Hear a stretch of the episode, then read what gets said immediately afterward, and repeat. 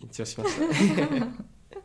裏会話といってですね全然なんかオフトークというかあ録音後のなんか雑談的なのも撮ってたりするんですね、はい。なるほど。そうですね。なんていうのかなそのうん文字媒体でうん。発信することはうん。結構経験ああるんですけどええええええ実際に話してっていう部分がうん。今回初めてで、はいはい 言葉がなんか重複してしまったり、うん。自分で言ってることよく分かんなくなったりっていうのはちょっと あって。ありますよね。はい。そう最近私もそれよく思うんです。あそうですか。媒体音声なのかうん。映像なのかでどう表現していくとはい。一番なんか伝わるんだろうとか、うん。なんかねその伝え方ってやっぱ性質がそれぞれ違うんだなってあー確かに、うん感じてるんですけどね。文字だったらなんか見返せるかなって思って、うん。そうなん書き直したりとか、ね、そうですそうです。ただ言ったことって消せないじゃないですか。消せないんですよ。ね、そこが難しさであり向き不向きがあるかもしれないけど、あはなんかこう言葉の熱量とかね、はい。こういうことやっていきたいんですみたいに言った時のうん。エネルギーの感じってやっぱ音声かなとかあねー映像確かに。かなとか思うんですけどね、はい思いは伝わりやすそうですよね。だからそれぞれの良さがあるのかなっていうのは最近うん、思っていて、うん確かに。うん。なんかそれの融合がされたものがあったら、あったらいいんですよね。いいですけどね。そうなんです。そんなことを考えてて、なんかラジオうにん。なんかプレゼンの資料がうん。同期されててうんうんうんうん自由にめくれるサービスあったらいいなと思って。作れたらいいなとか今ちょっと思ってるんですけど やっぱり出てくれる方が何やってる方にもよるんですけど、うん。こうお話の仕方がなんていうのかな箇条書きみたいな感じで順序立てはいて話してくれる方と、なんかマインドマップみたいな感じで枝葉をこうわーって話す方もいたり、いろんな方がいるので、はい。こう会話可視化できたらもっと分かりやすいのになみたいなのをよく思うんですよね。はいこう全体像が見えてお話聞いたらもっと分かりやすいと確かそういう意味では映像強いのかな映像強いんですよ。ちょっと左下テロップとかなんかこう、うん。何々の話をしてますみたいなテーマをね、もし載せとくだけで話が何の話しているかが分かったりするじゃないですか、うん。ラジオ音声だけなのではい。こうどちらかっちゃうと話がはい。どこ行っちゃったんだっけみたいになるんですよね。確かに。それが音声の難しさかなって思って、熱量は届くんだけど、うなんかん見えにくいみたいなのが確かに。あるかなそうですね。感じがして、中間地点みたいなの欲しいで欲すよね。しいですよね。いろんな良さをねはい。組み合わせたらいいんだろうなと思っていて。作りたいですね。うーん。それは今2年ぐらいやってるんですけどね、これ。はい。だんだんそういうのが分かってきてあああこういうとこが課題だなみたいな。あはい。やってみないとやっぱり分かんないですよね。ね、はいの良さの限界この辺かなみたいな、うん。これ以上は多分映像とかはい。つけないとできることが限られちゃうんだなとかね、うん。思ったりして、はい。うん。確かに。そうなんです。それぞれのコンテンツの限界がそれぞれあるなっていうか、やっぱりそのなんか限界超えるにあたって新しいものをどんどん取り入れていかないといけないんだなっていうのはやっぱり感じてて。うんうん何かするにも最近だと AI とかうん。って話聞くじゃないですか、その AI が出てきた時にうん。自分の職業が奪われるかって言われたらうんおそらく違くてうん。AI 使ってやったらもっとよりも良いものになるじゃないですか。うん。クリエイティブな話になってくる、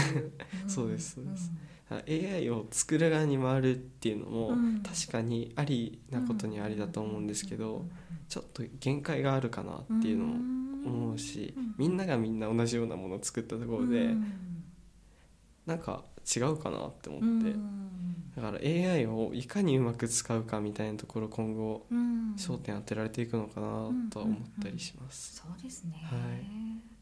融合みたいな。そうですね。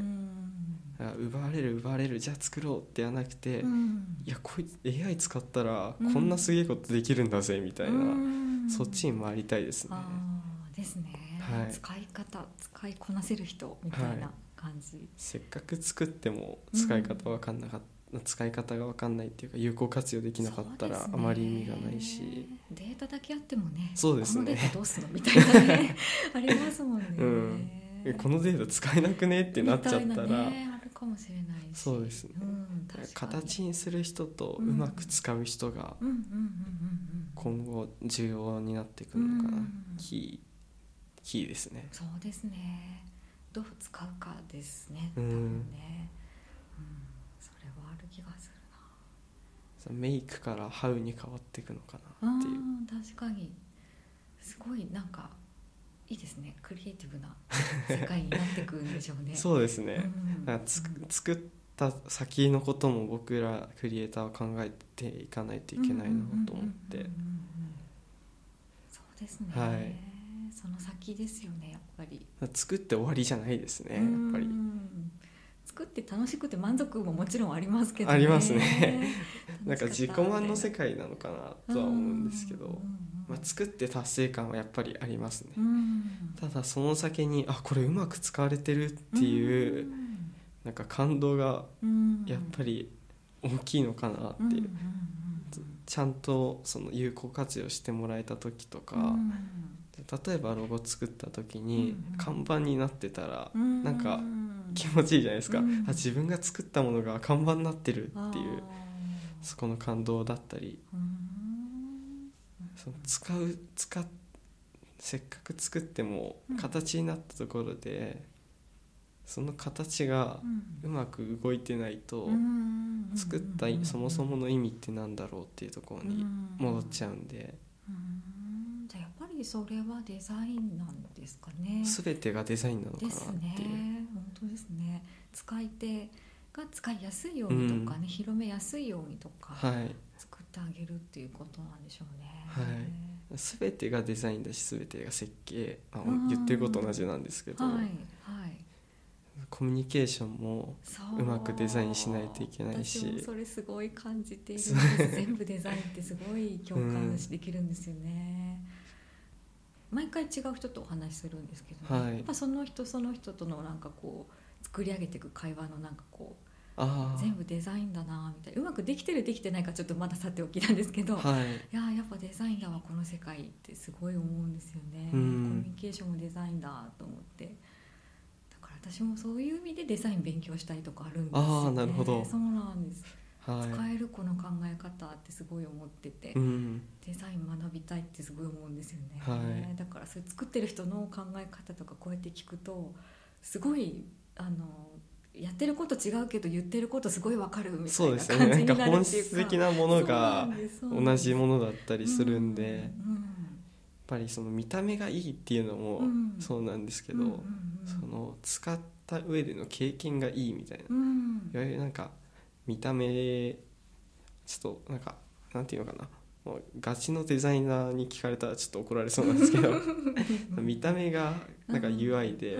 使った後の経験の部分が UX って考えた時に UX が今後重要になってくるのかなとはちょっと思ってて。そこをどんどん強めていけたらいいのかなっていう。UI はまあ作れる技術があればみたいなそうかもしれないです。ね、まあ、でもそこにもやっぱり研究が必要になってくるだろうし、うんうんうん、UX の方が重要ってなんか思うきっかけとかこうなんかありますか？そのさなんていうのかな。そのやっぱり使ったさつく、うん、つく使うまく使ってもらうっていう部分を考えた時にあこれ UX なのかなって思って、user experience でしたよね。そっちの方なのかなっていう。UI があっても UX がダメだと、そうですね。ただのハリボテ小屋なんですよ。本当そうですね。へえそうか。それがそうですね。うん。ものなのかもしれないし空間作りかもしれないし、うん、チーム作りかもしれないし分かんないですけどね、はいえー、いろいろあるんだろうでも難しいですよね。難しいですよね、はい、まあやってみないと分かんない。とりあえずやってみようみたいな、だんだんよくしていくみたいなのしかないですかね、はい、うん、だから変な話今ちょっとノワクトも僕が結構個人の活動に精一杯になっちゃってて、あまり動かせてないんですけど、つなげられるようなことって個人にたくさんあるんですよ。そこをうまく伝えるっていう部分が難しくて、その伝える上で、まあこうやって対面で話して共感得るのか、じゃ図式化してみるとか、どれもデザインじゃないですか。そうなんですよね。そこが結構難しいその悩むところですね。そうですね、はい、伝え方とか分かりやすさとかね、うん、伝わり方もあるんでしょうしね。はい、そうオンラインの世界だと、どうしてもなんていうのかなその取り方が人それぞれなんで,、そうなんですよね、間違ったものになりかねないじゃないですか。そこをいかに自分の思いを伝えるかみたいな、オンライン上で、そこがすごい難しいところだなっていう。う確かに。なんか文字で伝えるとなんかその文字を見た時にその人が感じるイメージで受け取られちゃうっていうか言いたいことそれじゃないみたいな感じとかね、はい、文字って難しいな。細かいニュアンスはやっぱあって話した方が早いとか、ね、はい、あったりします。だから勝手にその人その人の,、その文字媒体を読むフォーマットみたいなのが、その人に染みついちゃってると、そのフォーマットに合わせて文字書かないといけないけど、はい。でもそれって全員には伝わらないじゃないですか、人それぞれに合った文字を提供するよりも、共通の何かフォーマットじゃないけど共通点を見出してその共通点を全員に発信することで割と中間地点のいい感じに全員に伝わるのかなって思って。それで謎な部分直接聞いてくれたりしたらより深く理解してくれるのかなとか。なるほど。いろいろ考えてますね。考えてます、ね、いろいろ考えちゃいますね それで学業を怠ったりしちゃうんですけど。ね 考えすぎて寝れないとか。うん。なんかいいですね高専。課題が大変っていうのはなんかみんなはい、高先生はなんかいろんな SNS とか見るとみん。な高先生、課題がやばいみたいな感じの書いてたから。みんなレポートで苦しんでますね。苦しんでるイメージがありますね、はい、でもなんだっけなそのすごく学生生活でもなんだろういいもの得られてる感じがあるっていうか、はい、ね、あるので楽しそうだなそうですねいろんな先生もいるんで、一番僕が印象に残ってるところで言うと、うん、去年になんかとある研究室の、うん、なんか研究にちょっと携わらせてもらって、うん、その中でモンゴル人の方と交流する機会があったんですね、でモンゴル人の方って何何語話してんだろうっていうところからまず分かんなかったんですね、で何も知らないまま話してみて、なんか物を作るみたいなことを一緒にやってたんですけど、その上で「えなんてこれ言おう」って言った時に、英語で「いやそれレフトレフト」みたいなこと言ったんですけど、レフト伝わんなかったんです左って言ったら伝わったんですよ、はい、日本語の方が分かるんだなっていう新しい気づきとかそのモンゴルにはモンゴルのなんか農業、うん、農業の面がちょっと弱かったりするのも知っていろいろなことを知れてやっぱり教育機関ってすごいなっていう。僕が出会った先生がいいのかもしれないんですけど結構経験させてくれる先生もいたりするんで。僕には大きい経験でした。そうですね。なんかこうか会社も例えば大企業に入ると、うん、大きな仕事できるとかもあるし、はい、個人じゃできないような規模感の仕事ができるとかメリットがあるし、うん、多分学校にいるからそういう先生とかの影響を受けて経験できる何かとかもあるんでしょうからね。だ大人に、大人と関わる近道が学校なんだなって思いました、やっぱり。かもしれないですね、はい、なんか大人の意見あまり聞けないけど、うん、学校なら聞けるみたいなのはやっぱり小さい頃思ってたんで、代わりにどこかに聞いてきてくれる先生もいるのかなってそういうのが気軽にできるのが学校の良さなのかなっていう。使い倒してほしいなって思いますね。すね。せっかくの機会なんでね。ですね。ましてやうちの学校だと専門的なことを、まあ、研究されてる先生とかが多いんで、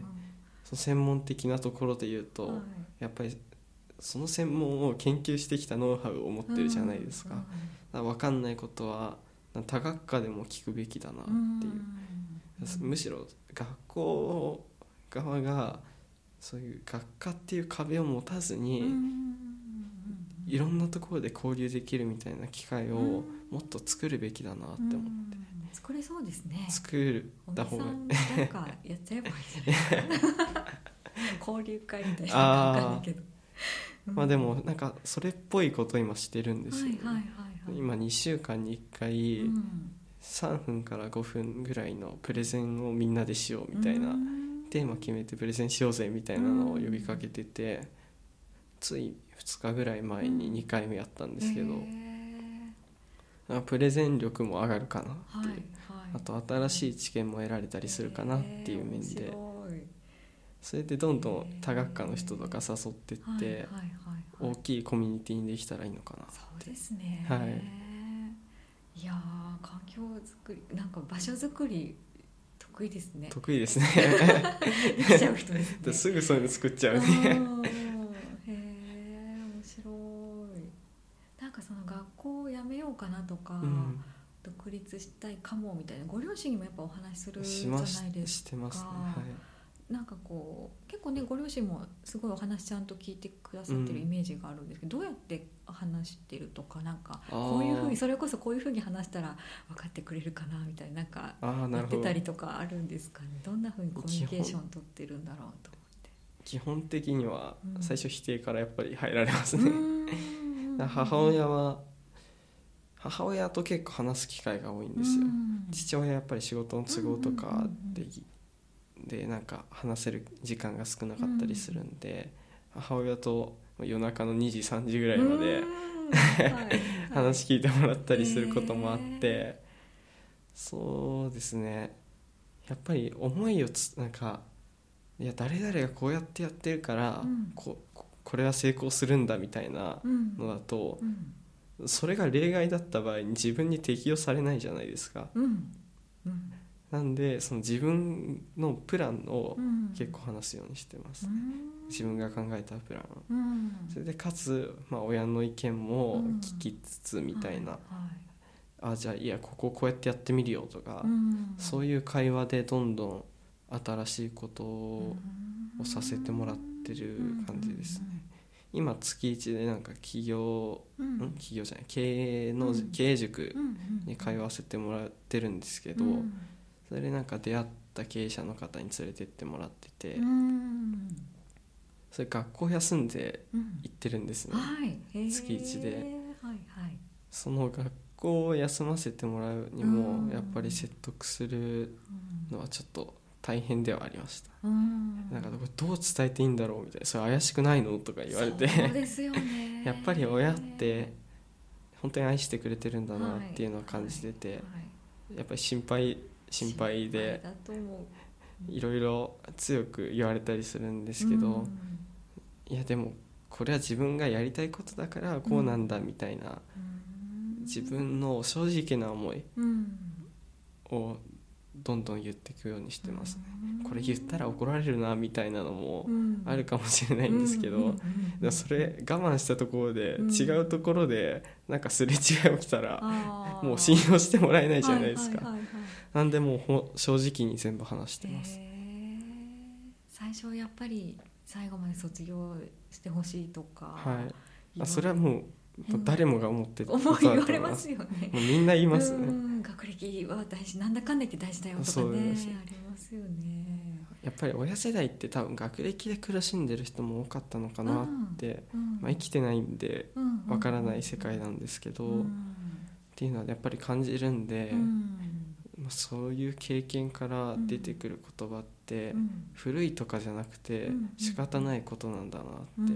僕には僕にしか見えない世界があるし、親は今まで生きてきたからこそ、見てきた世界があるから、そこでの衝突が生まれるのは本当仕方ないし、理解してもらえないのも分かるんです。そこをうまくその親の考えをお互いに理解し合わないとやっぱり何も生まれないなっていう。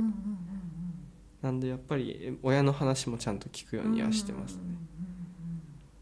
お互いのバックグラウンドっていうか、ね、そうですね。だからこう思うんだが分からないとね、分かり合えないですよね。うん。一人の人に依存してその人の意見ばっかり取り入れてても、うん、その人がいざいなくなった時に、うん、自分って何なんだろうっていうところに行っちゃうと思うんで、いろんな人の意見も聞くようにしてて、やっぱりいろんな人の意見が出てくると、より自分が なんかどうしようどうしようみたいなところに行っちゃうんですけど、そこにな達した時にやっぱり親と今までのことを知ってる親に「いや今こういうこと話されてて」みたいな「こういうことあって」みたいなのやっぱり報告することは多いですね。最終的になんか決断する時ってどうやって決めるんですか？えー、なんか中学ぐらいまでは親を納得できたら、もうそれ決断していいのかなって思ってたんですけど、もう今完全に自分の気持ちがもうそれを最後までとは言わずに一段落形にできればできるその意欲があるんだったらそっち選ぼうっていう。ちゃんとビジョンに合ったものがもうプランとしてあってそのプランプランでそのちゃんとリスクも考えた上で、よしじゃあこれでいこうって思った時にちゃんと決断して行動に移せるのかなっていう大きい決断の時はですけど。プランちゃんとこう道筋っていうか、はい、ここまで行くにはこうやってやっていこうみたいに作るんですね、うん、逆算ってやつなのかな、なりたい自分の逆算をしていって、まあ、ただそれを先にしすぎると、どこかで違うところに行った時にまたゼロからのスタートになっちゃうんで、結構なんていうのかな。近い将来のことを考えることが多いですね、今は。10年先とかじゃなくて、はい、まあ、3か月なり、半年なり1年なり。とか。あとはまあなんていうのかな指標を決めて、うん、それになるにはどうしたらいいんだろうとか、うん、なんか多分いろんな方からアドバイスもらったりしてると思うんですけど、はい、印象に残ってることとかあります？ああな？んだろう。うんおじいちゃんかな、はい、こういう話学校がみたいな話もする機会あるんですけど、はい結局は自分の腕腕だみたいなこと言ってて、はい、学歴があるから就職保証されるわけでもないし、その自分のブランド力なのかなっていうのは自分で分析して、はい、自分なんていうのかな。例えばじゃあ弁護士になった時に、弁護士っていう資格は取れたけど、仕事降りてこなかったら意味ないじゃないですか。その仕事が降りってくるのって、はい、その人の魅力的だったり実績だったりっていうところだと思うんですけど、うん、ましてやもう何もしてないところでも実績なかったら、うん、いかに自分を大きく見せるかみたいなところだと思うんで、うん、そう自分のブランド力なのかなって。それをおじいさんのアドバイスでうん、なんか考えアドバイスで考えてる考えてみましたかすごいチャレンジャーな気質がおじいさんから。すごいチャレンジャーですね。ね引き継いでるのかなでもなんか何でもやる人なんで、何でもその分何でもやらせてくれて。やってみろみたいな感じなんですね、はい、もしもちろんなんか、まあ、両親も結構いろんなことさせてくれるんですけど、おじいちゃんおばあちゃんの存在って僕にとってすごいでかいです、チャンスをくれる感じなんですね、はい。うん、やってみろやってみろっつって、えー、いいですね。じゃあ小木さんが高専辞めるって言ったとしてもやってみろって言ってくれるんですか、ね、かもしれない。あでもなんか、うん。そっちで生きていけるならいいんじゃないっていうと思います。贅沢できなくても最低限生きていけるっていう部分があればまあいいいいかまあいいのかな。うん、うん、そっか。じゃあなんかこうお金持ちになりたいとかね、はい、そういうなんだろうお金稼ぎたいとかじゃないところになんかこうモチベーションがそうかもしれないです。まあお金あったらいいですけど、ね、いいですけどねまあそういう意味では個人の楽しみというよりなんか資金力があってこういうなんかプロジェクトができてとかね、うん、そういう動きの方が楽しめるのかもしれないですね。そうですね。お金あっても楽しめなかったら意味ない意味ないですからね。うんそうなんか自分の必要なものに合ったお金が手元にあればいいのかなう。ん、そうですね、はい、なるほど。そうかもしれない、うん、そうお金だけある会社を作っても意味ないじゃないですか。そうですね。これどうしよう。みたいな資金あるんですけど事業ないんです、みたいなね、うん、全て使い方ですね。そうですね。出し方っていうか、うん、なるほ